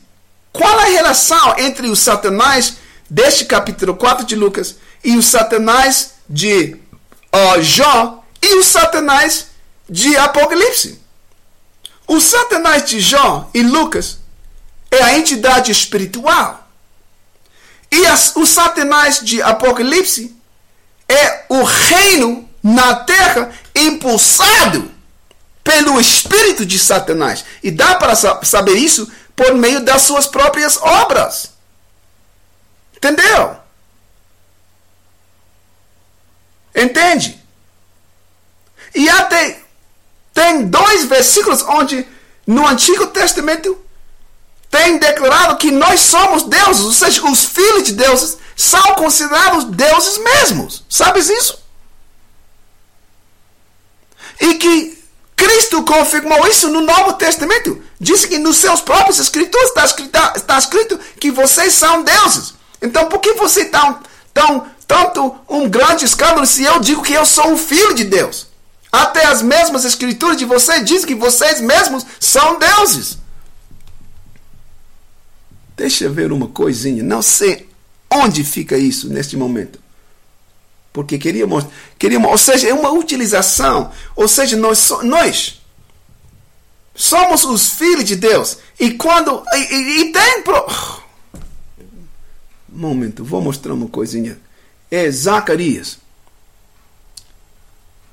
Zacarias, eu acho que Zacarias ou 14, ou Zacarias 12. Onde, onde o Senhor tem eh, já designado no futuro, tem declarado, profetizado a devolução do, da, digamos, do espírito dos israelitas e que eles ficarão como Deus. Vamos ler isso. Agora, eh, vamos ler. Zacarias é o penúltimo livro do Antigo Testamento. O penúltimo. Você tem Malaquias como último, depois, ou antes, perdão, Zacarias. Estamos em capítulo 12 e versículo. Vamos começar com versículos. Só, somente vamos ler versículos. E... Só dois versículos, versículos 7 e 8, para ilustrar que os, digamos, as entidades terrestres, impulsados pelos seus pelos seus, digamos, eh, principados espirituais, são considerados dos mesmos principados espirituais. Ou seja, a entidade terrestre, conhecido como Satanás, leva o seu nome por meio do seu espírito impulsador, Satanás. Nós, sendo os filhos do Senhor Altíssimo, seremos no futuro reconhecidos no nome dos mesmos espíritos que nos impulsam. Ou seja, o Espírito de Deus. E isso é o que a gente vai ler agora, em Zacarias capítulo 12. Capítulo 12, versículo 6. Não, somente versículo 7 e 8. Zacarias, capítulo 12, versículo 7 e 8. E o Senhor salvará primeiramente as tendas de Judá, para que a glória da casa de Davi e a glória dos habitantes de Jerusalém não seja exaltada sobre Judá. Ou seja, o que, que, que o Senhor Altíssimo quer? Ele quer que Judá seja entre as tribos a tribo preeminente. Ele não quer que as outras tribos de Israel exaltem-se sobre Judá. Então ele vai salvar eles primeiro. Quem é Judá? Judá são os descendentes, o que a gente chama hoje de, de negros. Judá é, são os descendentes que foram vendidos do continente da África e vendidos como escravos é, para o Ocidente e para as outras comarcas do mundo. Foi os de, foram os descendentes de Jerusalém no tempo de Cristo que fugiram para os países, para os territórios de África depois da destruição total da assolação de Jerusalém. Ficamos lá uns 1400 anos depois do qual foram, ou seja, após do qual foram ó, ó, vendidos como escravos e espalhados para toda a terra. Eles são, então, se, se encontram como os negros do Brasil, os negros da América Latina, os negros do norte. Não tanto do norte quanto do sul. Ficam lá. Você sabe que a, maior, a, maior, a grande maioria dos escravos trazidos da África foram vendidos na América Latina né, nas colônias espanhóis, espanholas e portuguesas. Você sabe disso. E um 5% foram enviados para os Estados, os Estados Unidos. A maioria dos pretos lá nos Estados, nos Estados Unidos são descendentes de gente que ainda ficava ou que já estavam lá. Muitos dos negros que são chamados negros lá dos Estados Unidos nem são chamados, ou seja, negros, eles são descendentes dos indígenas lá, que foram negros também, ou seja, é, os descendentes do reino de Israel. Mas isso é outro, outro tema. Agora, mais uma vez, versículo 7, Zacarias capítulo 12, versículo 7. E o Senhor salvará primeiramente as tendas de Judá, para que a glória de, da casa de Davi e a glória dos habitantes de Jerusalém não seja exaltada sobre Judá. Naquele dia, versículo 8: Naquele dia, o Senhor protegerá os habitantes de Jerusalém, e o mais fraco dentre eles, naquele dia será como Davi, ou seja, esses são os fracos. E a casa de Davi será como Deus. Olha isso como o anjo do Senhor diante deles. Ou seja, o Senhor vai fazer uma transformação, uma transfiguração nos seus filhos da casa de Davi. E os fracos entre os israelitas serão como Davi, que era um homem poderosíssimo. E a casa de Davi será como Deus. Então, nessa capacidade está falando, está falando é, é, Satanás tem uma entidade espiritual chamado de Satanás e o diabo também. E tem uma, uma entidade terrestre que é impulsado. E como o espírito de Satanás se filtra no seu povo, que ele mesmo impulsa na terra, fato pelo qual eles fazem tantas coisas más, como particularmente a destruição da criação de Deus, a contaminação de todo o ecossistema, né? é, é uma coisa ruim. Bom, mas é uma manifestação de quem são eles. De quem eles são os filhos, entendeu? Então, vamos voltar mais uma vez para o livro de Jó. É, Jó. Agora vamos começar mais uma vez com o versículo 6. Jó capítulo 1 e versículo 6. E num dia em que os filhos de Deus vieram apresentar-se perante o Senhor, veio também Satanás entre eles. Então o Senhor disse a Satanás: De onde vens? E Satanás respondeu ao Senhor e disse: De rodear a terra e passear por ela. Então isso ele rodeando na terra, passeando por ela, não quer dizer que ele ficava preso lá, que ele foi precipitado lá, ele está, ou seja, sempre, ou como supervisando, digamos, o seu território, supervisando, né, a, a, a, a dimensão que lhe foi posta nas suas mãos. Vamos seguir lendo, versículo 8. E disse o Senhor a Satanás: Observastes tu a meu servo Jó? Porque ninguém há na terra semelhante a ele, homem íntegro e reto, temente a Deus e que se desvia do mal. Ou seja, ele estava eh, dando boas palavras do seu servo.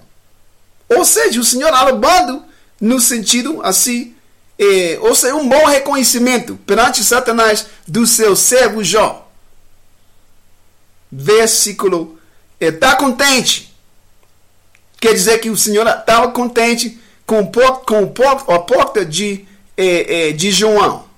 Versículo 9. Então respondeu Satanás ao Senhor e disse: Porventura teme Jó a Deus de balde?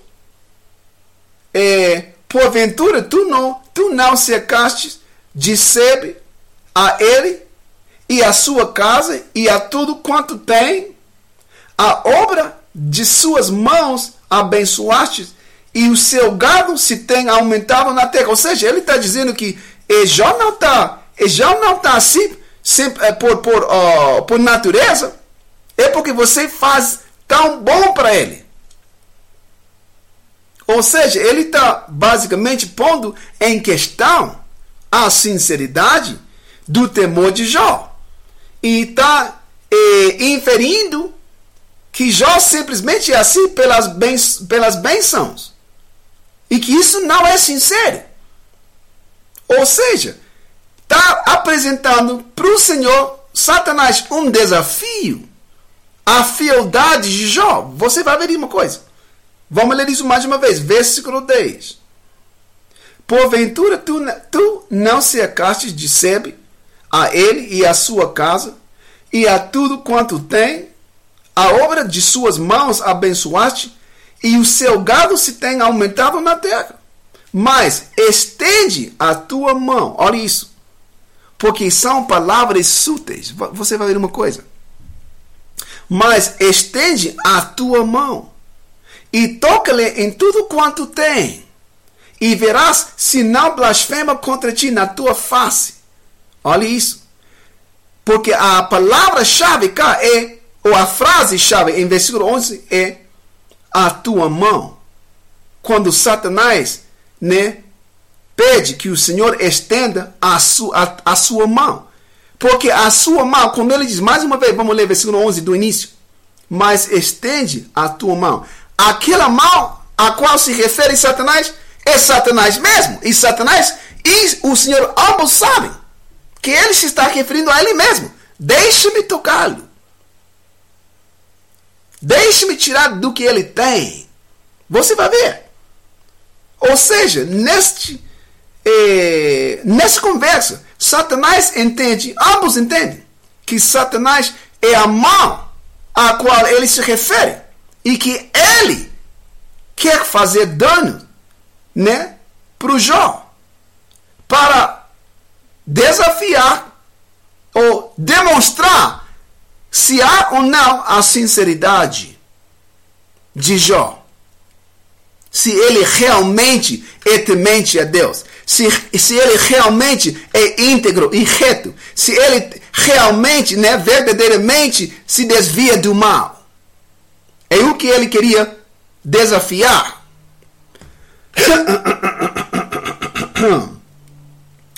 Versículo 11. Mas estende a tua mão e toca-lhe em tudo quanto tem. Ou seja, já queria tirar dele todas as suas possessões, toda a sua riqueza.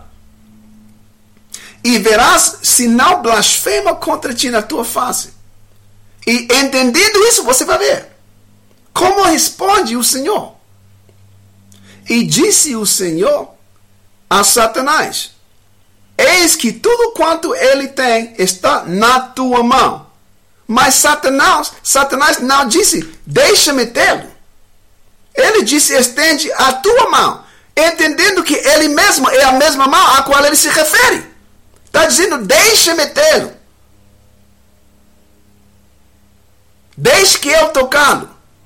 É o que ele está dizendo. Deixe que, ele, que eu tirar dele todas as suas possessões. Versículo 12. E disse o Senhor a Satanás: Eis que tudo quanto ele tem está na tua mão. Somente contra ele não estendas a tua mão. E Satanás saiu da presença do Senhor, ou seja, já para trabalhar nisso. Mas olha o que aconteceu em versículo 12. O Senhor Altíssimo concede para o Satanás o seu, a seu, ao seu pedido. Mas também o Senhor Altíssimo estabelece os seus uh, limites. Você pode tocar tudo quanto ele tem, mas contra ele mesmo não toqueis.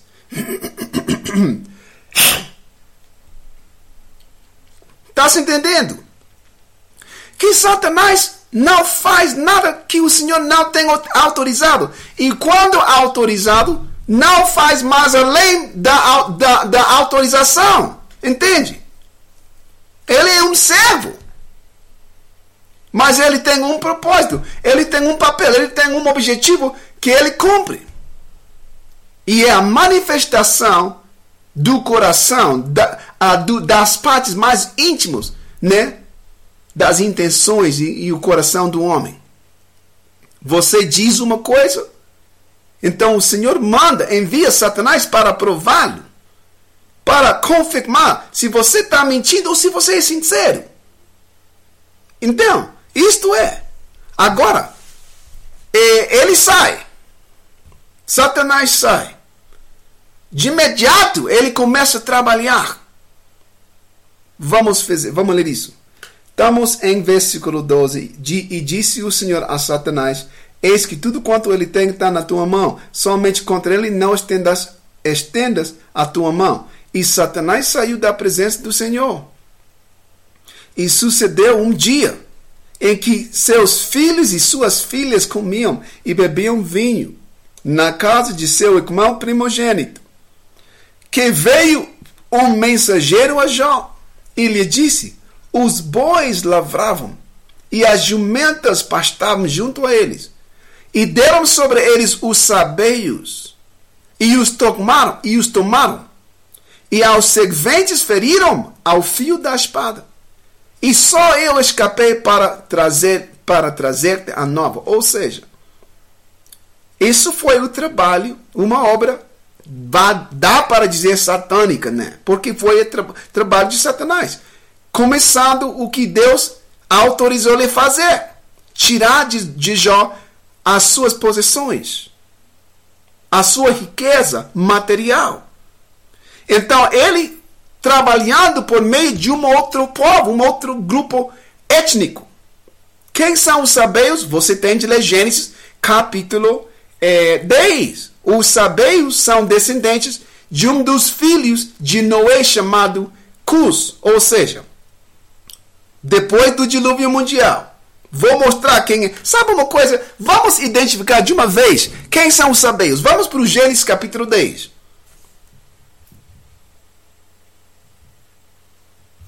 Ao invés de dizê-lo, vamos ler. É... Gênesis.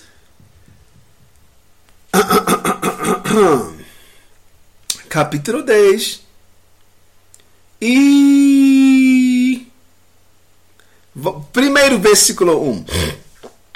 Estas, pois, são as gerações dos filhos de Noé: Sem, Cão e Jafé. E nasceram-lhes filhos depois do dilúvio. É isto que a gente tem já. Começando novamente, né? É, é, é popular é, o mundo. Gerar, gerar gente no mundo. Então, Cão, Cão, o segundo filho mencionado, é o filho de Noé que gerou quatro filhos. E um desses quatro filhos gerou quem foi padre dos sabeios. Agora vamos ler isso.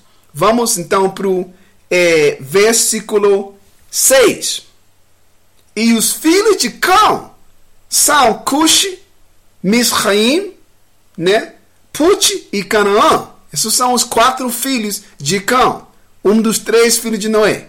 Agora, versículo 7. E os filhos de Cush são Seba, Avilá, Sabitá, Ramá e Sabteca. E os filhos de Raamá, Seba e Dedã. Então, os sabeios, os sabeios são os, os filhos de um desses sabeios, uh, de um, um, um desses uh, uh, Seba. Seba era um nome de um filho direto de Cush, Cush e um neto de Cush. Ou seja, Cush gerou um filho e o chamou Seba.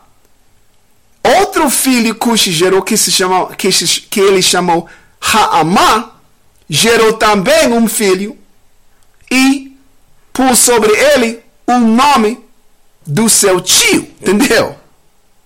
Seba, mais uma vez, vamos ler e, e eles, um deles são, um deles é o pai dos sabeus. É isto é. Entendeu? Então, eles são os sabeus. Agora, é, que vem de Cush. É, voltamos para o livro de Jó. É, Jó. Deixa eu ver. É versículo. Então, versículo 15. E deram sobre eles os sabeus e os tomaram aos servos e aos servos, perdão, feriram ao fio da espada e só eu escapei para trazer-te a nova. Ou seja, foi um caso que Satanás, trabalhando sob as autoridades eh, do Senhor Altíssimo, queria que Jó oh, oh, recebesse essa notícia. Porque já está sendo provada ele a sua integridade.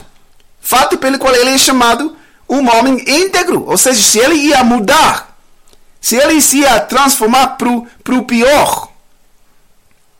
Versículo 16. Estando este, este ainda falando, ou seja, ele já dando os detalhes, veio outro e disse: Fogo de, de Deus caiu do céu. Pode ser fogo mesmo, pode ser, pode ter falando é, é, de relâmpagos, né? Mas o que acontece é que foi uma, um, um desastre natural. Ou seja, a natureza, o que a gente fala hoje. Estando este ainda falando, veio outro e disse: Fogo de Deus caiu do céu e queimou as ovelhas e os servos e os consumiu. E só eu escapei para trazer-te a nova, ou seja, outros. São casos nos quais o Senhor queria que, que Jó recebesse essa notícia, né? esse, esse nova. Bom, versículo 17, olha isso. Estando ainda este falando, veio outro e disse: ordenando os caldeios três tropas, deram sobre os camelos e os tomaram, e aos servos feriram ao, ao fio da espada. E só eu escapei para trazer-te a nova. E se lembra, tudo isto é Deus permitindo que Satanás aflija Jó. Está utilizando ele como um instrumento para provar Jó. Para afligir ele, para que manifeste a sua integridade, se eu não. Agora, versículo 18. Bom, os caldeus também provêm dos uh, de Cush. Caldeio é um território, você sabe, a gente tem lido Jeremias capítulo 50, Jeremias capítulo eh, 51, onde Deus refere muitas vezes aos babilônios como que? Como os caldeus, ou terra de caldeia, ou a terra dos caldeus. Então são gente, e eles provêm do filho de Noé chamado Cush. Entendeu? É... Vamos seguir. Versículo 18. Estando ainda este falando, veio outro e disse: Estando teus filhos e tuas filhas comendo e bebendo vinho em casa de seu irmão primogênito, eis que um grande vento sobreveio da além do deserto e deu nos quatro cantos da casa e caiu sobre os jovens e morreram. Ou seja, olha isso. Ele perdeu todos os seus filhos num só golpe. E só eu escapei para trazer-te a nova. Então Jó se levantou e rasgou o seu manto e rapou a sua cabeça e se lançou em terra e adorou. E disse: Nu saí do ventre da minha mãe e nu tornarei para lá. O Senhor o deu e o Senhor o tomou. Bendito seja o nome do Senhor. Em tudo isto, Jó não pecou, nem atribuiu a Deus falta alguma. Ou seja, ele reteve, ele reteve a sua integridade e ficou reto, ficou temente, né? Sempre, ou seja, ficou eh, desviando-se do mal. Mas o ponto é o seguinte: como foi utilizado o Satanás? Este Satanás é o espírito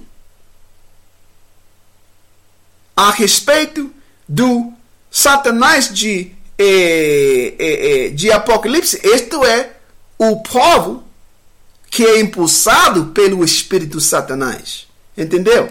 Então, a gente já estamos fechando, nós vamos fechar o, o episódio, já estamos tá, tá terminando o tempo. Então, é, obrigado pela sua atenção, pela sua participação e sempre as suas colaborações, compartilhando com seus amigos, com suas famílias, todos os ouvintes, né? Informação dessa transmissão ao vivo. Bom, é, a gente vai começar onde estamos deixando na seguinte transmissão, que será no dia uh, da segunda-feira da semana que vem. Então, um bom fim de semana para todos os ouvintes e até lá. Tchauzinho, família.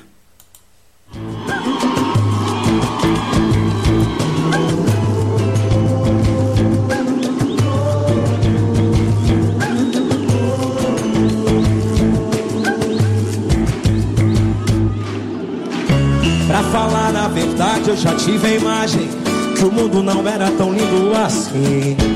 Desde e Adão, que perderam a noção do perigo, geraram Abel e Caim. Deus sua humanidade, deveres, vaidade, o livre-arbítrio em qualquer coração. Na beleza do céu, na pureza do mel, o direito de ir em qualquer direção. Sodoma e Gomorra do avesso da fé que reinasse em Jerusalém. O fim do holocausto da guerra do mal contra o bem. Ainda bem que contra o bem o mal se dá bem. Ensinamentos de grande Martin Luther King, tipo Bob Marley e Madre Teresa e valeu zumbi. Que a imagem que eu tinha do mundo não era tão linda assim. Deus dá a mão a quem quer pão, Deus dá o chão pra quem semeia. E quando nasce a escuridão,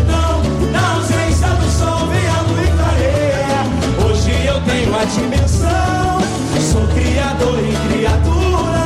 Pois ao ouvir essa canção, tem exemplo atual na antiga escritura. Rei da voz, rei da voz, me dá essa honra aí, vai. Pra falar a verdade, eu já tinha a imagem que o mundo não era tão lindo assim. Desde Eva e Adão, perderam a noção do perigo geraram Abel e Caim. Deus sua humanidade, deveres, vaidade, o livre-arbítrio em qualquer coração. Na beleza do céu, na pureza do mel, o direito de ir em qualquer direção. Sodoma e Gomorra do avesso da fé que reinasse em Jerusalém. O fim do holocausto na guerra do mal contra o bem.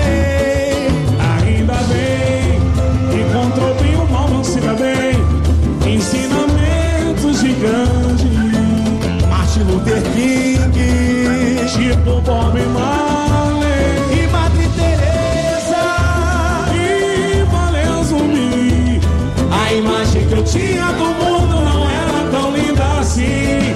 Deus dá a mão a quem quer mão, Deus dá o chão para quem semeia. E quando nasce a escuridão, na ausência do sol vem a luz clareia. Hoje eu tenho a dimensão, sou criador e criatura, pois ao ouvir essa canção, recebo a tua na antiga escritura. Deus dá a mão a quem quer a mão, Deus dá o chão para quem semeia. E quando nasce a escuridão,